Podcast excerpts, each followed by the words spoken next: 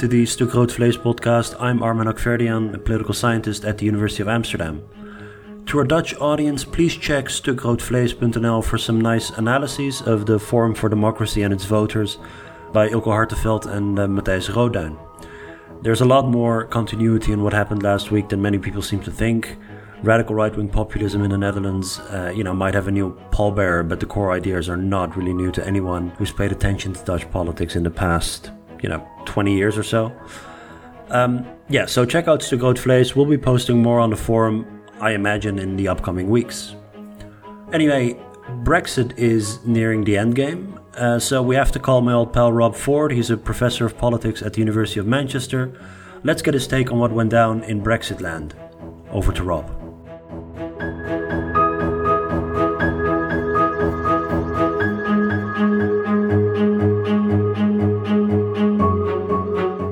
Rob, welcome back to the podcast. Hey Armen, how you doing? Good. I'm going to call this a Brexit therapy with Rob Ford. well, I sure need it. I, I, think it won't be the last one. Oh no, no, we can keep this going weekly. I think uh, till at least 2021. So up until now, it's been you complaining about your country. This week we had elections in the Netherlands. Uh, did you uh, get a chance to read up on what happened? Um, not a lot. I, I heard some Eurosceptic, sort of radical righty type guy who sounded a bit like Nigel Farage did quite well. He uh, so we had regional elections in the Netherlands. It's a bit weird because the regional elections are also indirectly linked to the Senate, to our upper house of uh, uh, upper house of Parliament. You mean you don't um, just appoint random people to be lords? oh, that's what you do.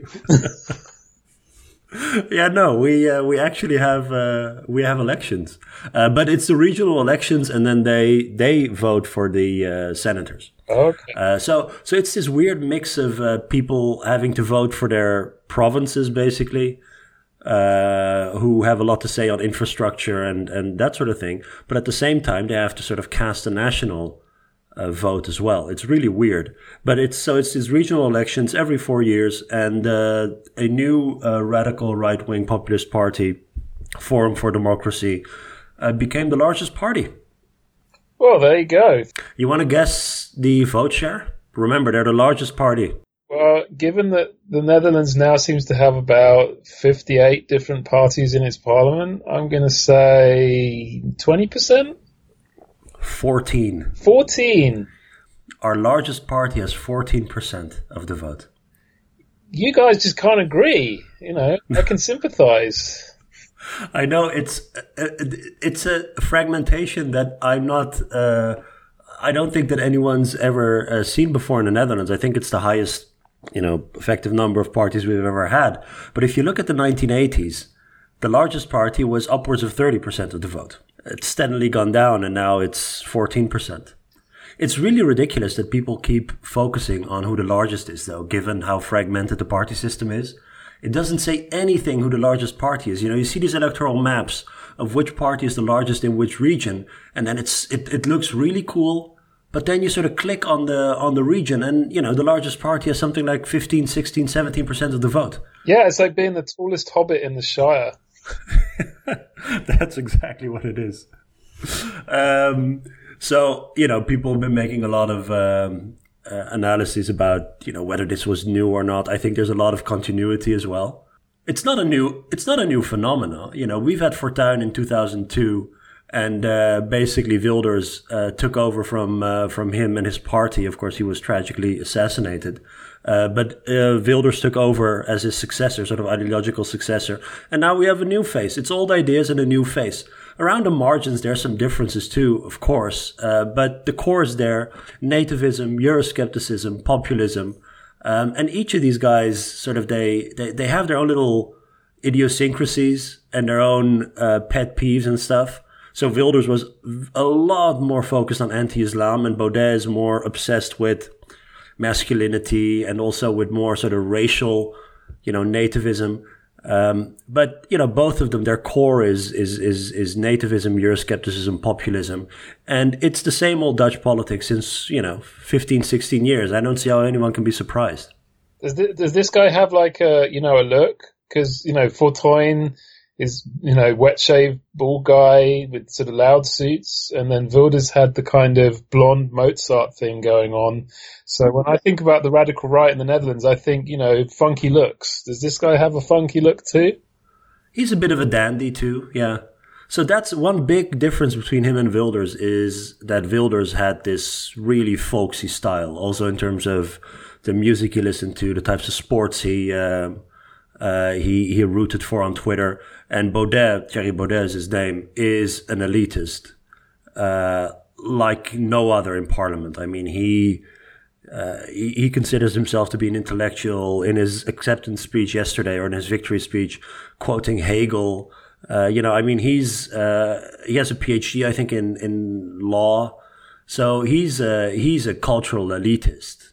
Uh, but of course, he sees himself as being anti-elite, kind of like your Rees-Moggs and everything. Okay, yeah, yeah. So he's, you know, he's that type of sort of flamboyant, um, yeah, figure. But uh, his his ideas aren't, aren't that new. Um, what is really different about him and and Fortuyn is though Baudet is extremely anti-EU, sort of hard Eurosceptic, Nexit. And what Baudet has added to it is climate change. So he's mobilized this affection on climate change, especially among, you know, right wing um, right wing voters. Um, so yeah, you know, it's it's it's a new face with old ideas. He's like a climate skeptic. Oh yeah, hardcore. Yeah. I, I would be surprised, you know, of, of all the countries in Europe, you would think climate skepticism would be falling flat most in a country that, that stands to be literally underwater because of it. You would think so, Rob. Well, I, I guess you guys have got a lot taller now, so you know you'll be all right. Oh God, yeah, no. So um, you know that's uh, that that's where we're at. Sounds like it's going to be quite a funky Senate then, with about sixteen different parties in it, and this. Yeah, it's going to be different, but we're we're gonna we're gonna basically have coalition. You know, the governing coalition is going to have to look for majorities in the Senate as well. So that basically means large majorities, uh, maybe evolving majorities too. Uh, the Dutch aren't that bad at this sort of politics, you know, a coalition style politics. So I don't, I'm not that worried, you know. Yeah, exactly. In that regard, I'm not. You worried. guys are used to cobbling together majorities. You know, you don't you don't have a national nervous breakdown over the idea like we do. Yeah. So how is coalition building going uh, across the channel? um, not so well, really. Uh, it's not. It's been another eventful week. Um, where should we begin? Well, we should begin with your with your with your favorite guy, Armen. I think. I think so. I think that's where we uh, last time we taped. We talked about Bercow quite a bit, uh, and he had a bit of a splash. Yeah, this week. You, you're going to have to put in a clip of him, I think, for for the benefit of the Dutch audience. You know, so they can get a real sense of like pure Bercow. Order! Order! Sit, order! I know what I'm doing. Order! Uh, order! Division! Order! Order! There's no good people shouting. There will be an opportunity for other points of order, but the Prime Minister must and will be heard. Order! Order! The Honourable Gentleman has got to learn the art of patience. And if he is patient, if he deploys Zen, he will find that it is ultimately to everybody's advantage. So we'll leave it there, and we come now. Now I'm not. I, if it, oh, very well. Order! Order! Order! Zen! Restraint! Patience! Order! Um, but okay, so to explain what what happened, um, la- where we left things off last week, Theresa May's deal had gone down in flames for a second time, and it looked like she was going to ask for an extension so she could get everybody to vote on it again. Right. Um, and she, she said, like, you know, short extension if we get it through, long extension if we don't. That's where it was left when we spoke last Saturday.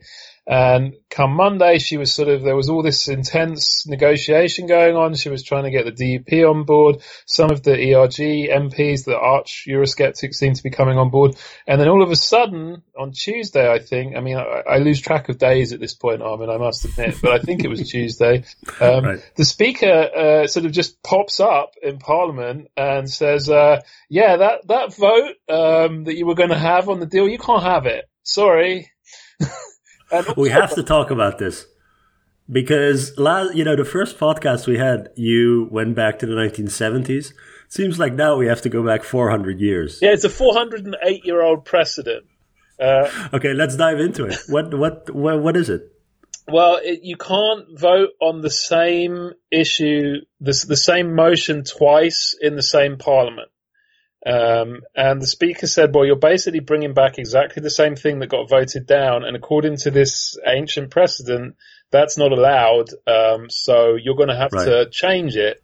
Uh, he then had literally about a hundred MPs um, wanting to ask him questions. This huge horde of MPs all waving papers at him, uh, and trying to understand exactly like when could um, could they bring it back under what circumstances?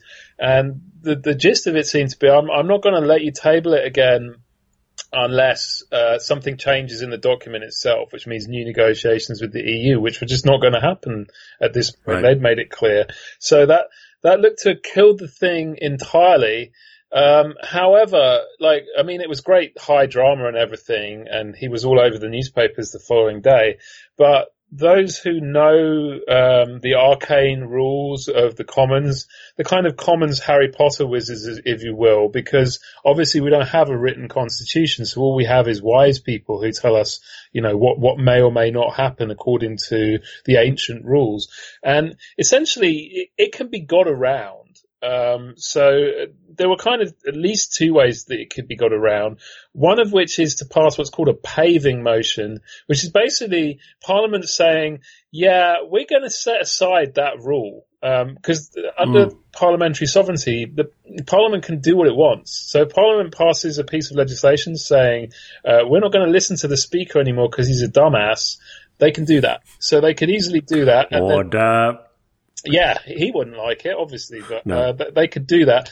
The, the other thing they could do, which was called the so-called nuclear option, is they could essentially end this session of Parliament um, by what's called a revocation bill, uh, and then sort of take a few days off, go skiing maybe or something like that, and then come back and declare it to be a new Parliament. Uh, right. At which point they could then put the motion again because it's in a new parliament and the rule doesn't apply. Uh, right. So the rule says within the same session of parliament, you can't put forth the same thing. Yeah, exactly. And, you know, just pretend it's a different session of parliament and then exactly. everything's fine. All, all come in wearing different suits and say, hey, look, so much has changed since the last time we met. Uh, let's do it again. So yeah. it, it, it, was a lot of fuss and noise about not very much, which, you know, is kind of in character for the whole Brexit debate, really. But what it did do was throw the whole timetable that the Prime Minister had worked out completely out of whack. Um, right. So then she had to go to the EU to ask for this extension, which we need to ask for because they had their big summit this week.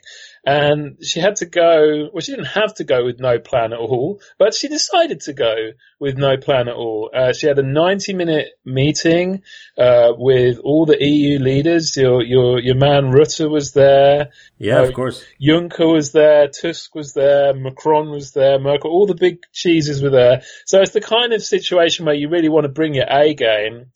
And apparently she managed to talk for 90 minutes and say nothing at all. Um, and the general pattern of reviews from the EU leaders was that this was her worst performance at a summit ever. Um, you know, and they weren't impressed by the earlier performances. Rising to the occasion. Absolutely. So that, that wasn't great. Uh, and she wanted to ask for an extension till the end of June, um, which apparently, according to the EU lawyers, is as long as you can go with regards to the European Parliament elections, because the new Parliament doesn't sit till the beginning of July. But because she couldn't explain why she should have an extension for that long, the EU turned around and said, no, you're not having that long because we can't see the point. Uh, we don't want to stretch it out. So the, the offer that came back from them is, um, you can have until April 12th if you pass your deal, or Right. May 22nd if you don't. Uh, and after May 22nd, then it's game over, uh, I'm afraid. Um, although they probably don't mean that. They probably would still offer us a longer extension if we voted through parliament legislation to have the European elections. But so we have a new deadline. It's no longer next week. So, you know, we can carry these weekly conversations on for a while longer. I look forward to that, though. Yeah. Uh, oh, that's a, that's a silver lining. But the so um, uh, there's going to be a, uh new um, vote on May's deal, right? yeah. Next week. next week. Uh, first on Monday, there's another one of, of what they call these neutral motions, which is essentially like the Commons. This this goes way back to, you know, um, before before we started talking. This was one of the things that some of the backbenchers came up with. They basically it's so that they can put ideas on the table. Um, So it's like a motion that says this House notes the progress, or in this case, lack of progress uh, on the Brexit negotiations, and then they all debate things they can put in there.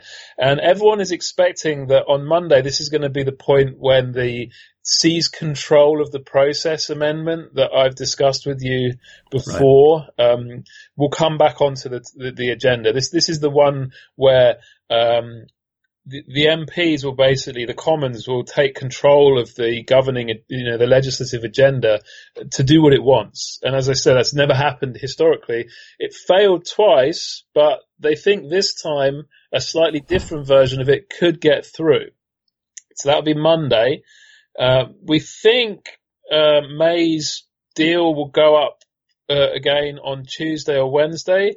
Nobody expects it to pass again because the one thing I missed in my little timeline of the past week was that just before she went to, um, you know, uh, totally flunk in front of all of the EU leaders, May decided to do a broadcast to the nation uh, in Yeah. which she s- somehow managed to antagonize every single one of the factions in the Commons that she needs the support from in order to get her deal through.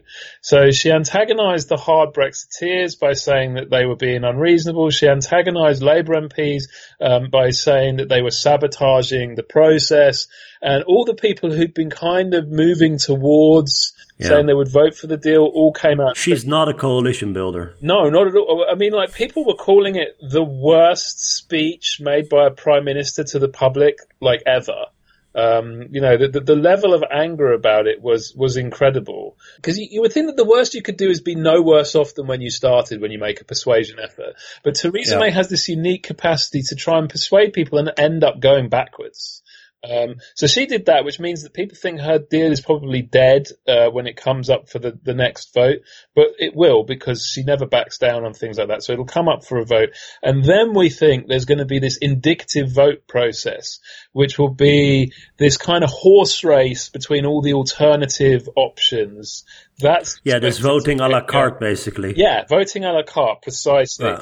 And that's expected to get going sometime next week, although nobody quite knows about the timetable because it depends if the Commons is going to finally seize control of the whole agenda, uh, which people. So, so just for me to get a get an understanding of this indicative voting, so it basically means that uh, in separate motions, alternatives to her deal are put forth. So I don't know, maybe a second referendum gets put forth, and then uh, maybe a May May deal plus customs union gets put forth, Yeah. or Yeah. uh, a no deal gets. So, but is it? But it's always a binary choice in these motions. So Yes, it's, it's either yes. one or the other. Well, no, it's not even. It's either that or not. Uh, Oh, that or not. Okay. so you just put each one on the agenda and then say who wants that, uh, and then you see how many people say yes and no to that, and you just. But that. given the fractured nature, is it is it uh, at all likely that one of these options will get a majority? Quite possibly not, but what it will reveal, which is what its proponents have been arguing about it uh, in its favour, is it will allow it, it will allow us to finally winnow down options. So uh, at the moment, for example, you've got a big pool of MPs who want a second referendum, and you've got a big pool of MPs who want a softer Brexit. Yeah. And in each case, they are the other's second preference. So the second referendum people, their fallback would be soft Brexit. Soft Brexiteers, their fallback would be second referendum. But neither side's been willing to back down because they, they want to be the last one in, in the race.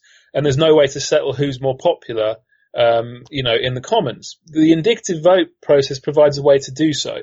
You know, so second referendum goes up before the MPs and it gets, say, 150 or 200 and soft Brexit gets 300. That's still not a majority, but it's enough for the soft, soft Brexiteers to turn around to the second referendum gang and say, look guys, your horse is like running five furlongs behind the rest of the pack, so maybe you should just give up and get on our horse because our horse has a chance to win. Um, you know, it gives them that information that they can use to consolidate uh, around a single option. So it, it, it's not a process that requires anybody to win a majority first time round because it will enable the field to be winnowed down to those viable options that could get to a majority. And that's, that's kind of the hope that that's what will happen. I mean, obviously it kind of also does need to happen rather fast because we've still only got a few weeks, uh, to get right. this worked out.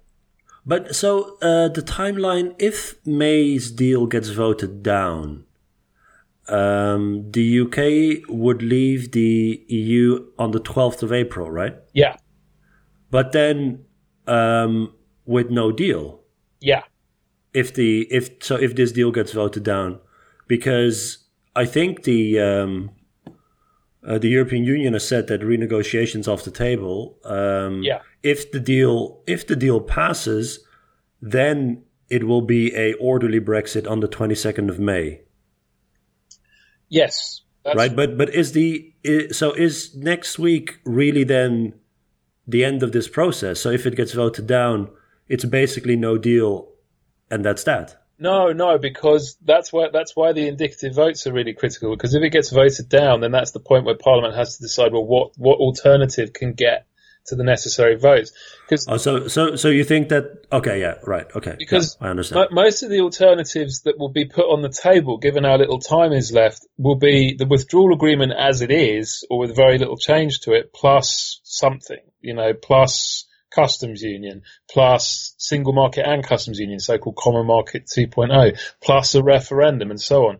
So from the EU's perspective, the bit they don't want changed, the withdrawal agreement is attached to all of them. Uh, it's just a question of attached to what.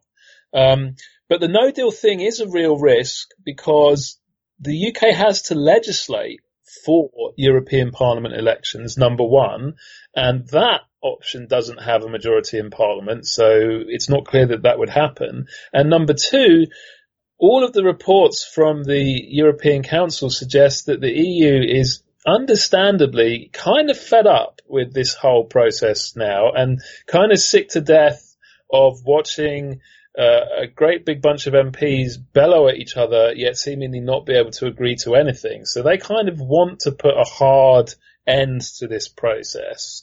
Um, whether they would follow through on that if it really was no deal looming on us on April the 11th isn't clear.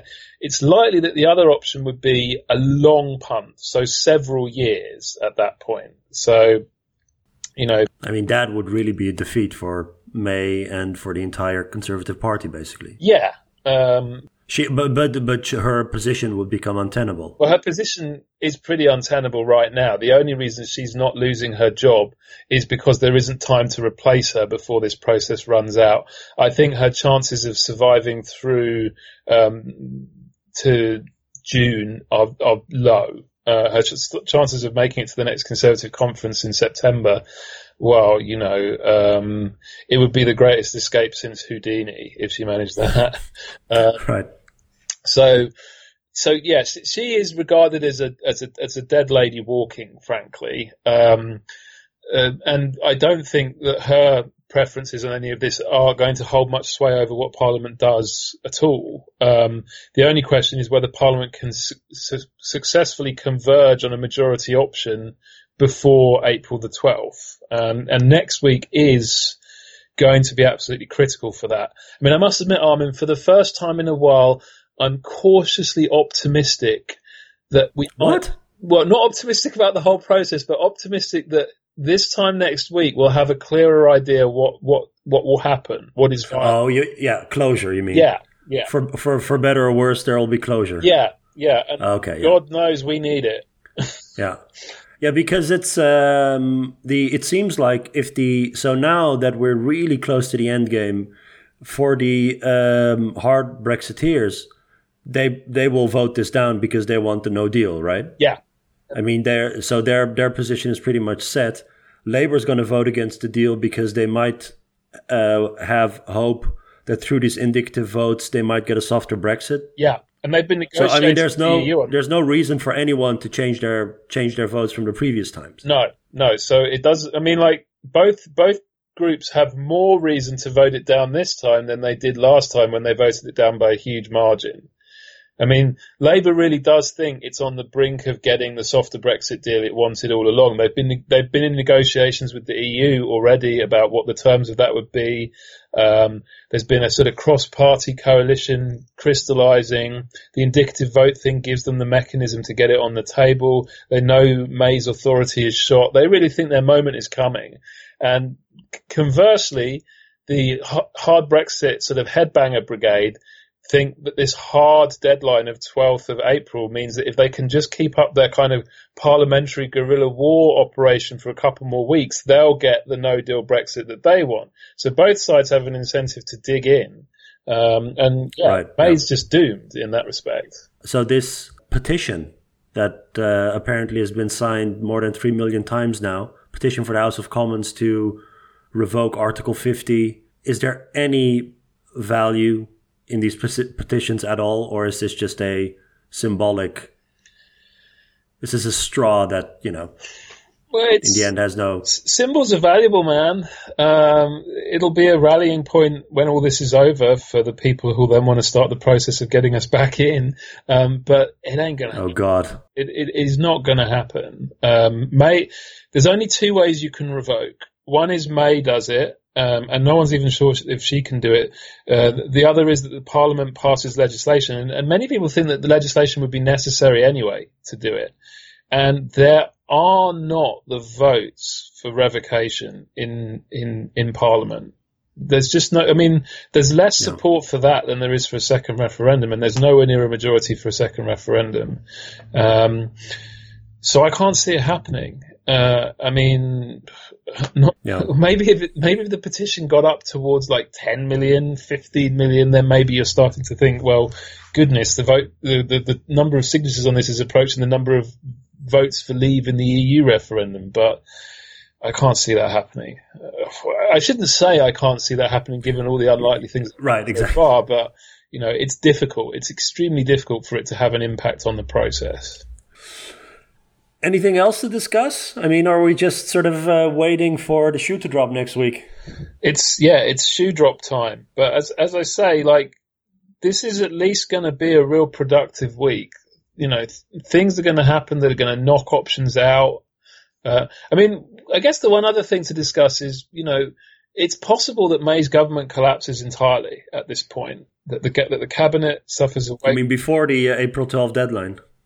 Um, yeah, because the cabinet is in a highly unstable state. May's authority is shot to bits. Nobody quite knows what the EU would do if, say, there was an early election or, you know, a leadership challenge. I guess the expectation is that they might delay. Um, so I don't think we can rule out some new round of major crisis in the Conservative Party, given how unstable everything is. Um, and uh, this, yeah. So But if she falls during this whole process, it's pretty much no deal, right? Not necessarily, because the one of the options being mooted is that there would have to be a caretaker PM who was regarded as an honest broker who would take over after May was gone, which could be someone like a deputy, David Lidington, could be one of the senior cabinet officials. It would need to be somebody who could be reasonably trusted by both sides, which is quite a short list. And then you could imagine a situation where they just usher through the final stages of this process, uh, and then they have a leadership election once it's done. Um, it's not Oh, impossible. so so her successor doesn't have to have a um, vote, doesn't have to be voted in. It's he, they will at some point. It's not really clear what would happen if May went. Uh, I mean, the Conservative Party can change its own rules quite quickly. It's done so in the past. So if they felt that in this situation of crisis, the normal procedures needed to be changed a bit, I think they could do that quite quickly. Um, so you can imagine a situation where we end up with some sort of a caretaker um, leader. I mean, in a sense, that might make no deal less likely because you'd have somebody who's regarded with more credibility by the Labour benches, for example. You know, one of the big problems that, that we have now is that essentially nobody trusts anything that Theresa May says, which makes right. it very, very difficult to build any kind of coalitions behind anything. Um, whereas if you had someone who was regarded as more of a trusted, honest broker, somebody who people thought, you know, or could, or could credibly claim wasn't going to run in the leadership race afterwards anyway, so that they're a kind of, you know, we just, just here for this crisis moment, sort it out, then I'm going to go on my way type thing. I mean, it's all speculation, I know, but it, so much crazy stuff has happened. And seriously, I mean, the, the reaction to both her performance in the European Council and um, her speech, it's hard to overstate how hostile the reaction was. Her own chief whip, one of the most loyal people in the whole government, the guy whose job it is to get votes for her, was ranting about how awful she was in the past few days. It's yeah. really not good for her, which is why I wouldn't rule out the possibility that something that, you know, she, she falls even before we get over the line, however we get over the line. Either way, we'll continue this next week. Yeah, be back for another one next week. yeah, th- thanks for thanks for the update. Yeah, as always. Sure, sure. We'll see if my optimism proves justified. My money is on no. yeah. Have a good weekend, man. All right, cheers. All right, see you later. Bye bye. The Honourable Gentleman has got to learn the art of patience. And if he is patient, if he deploys Zen, he will find that it is ultimately to everybody's advantage.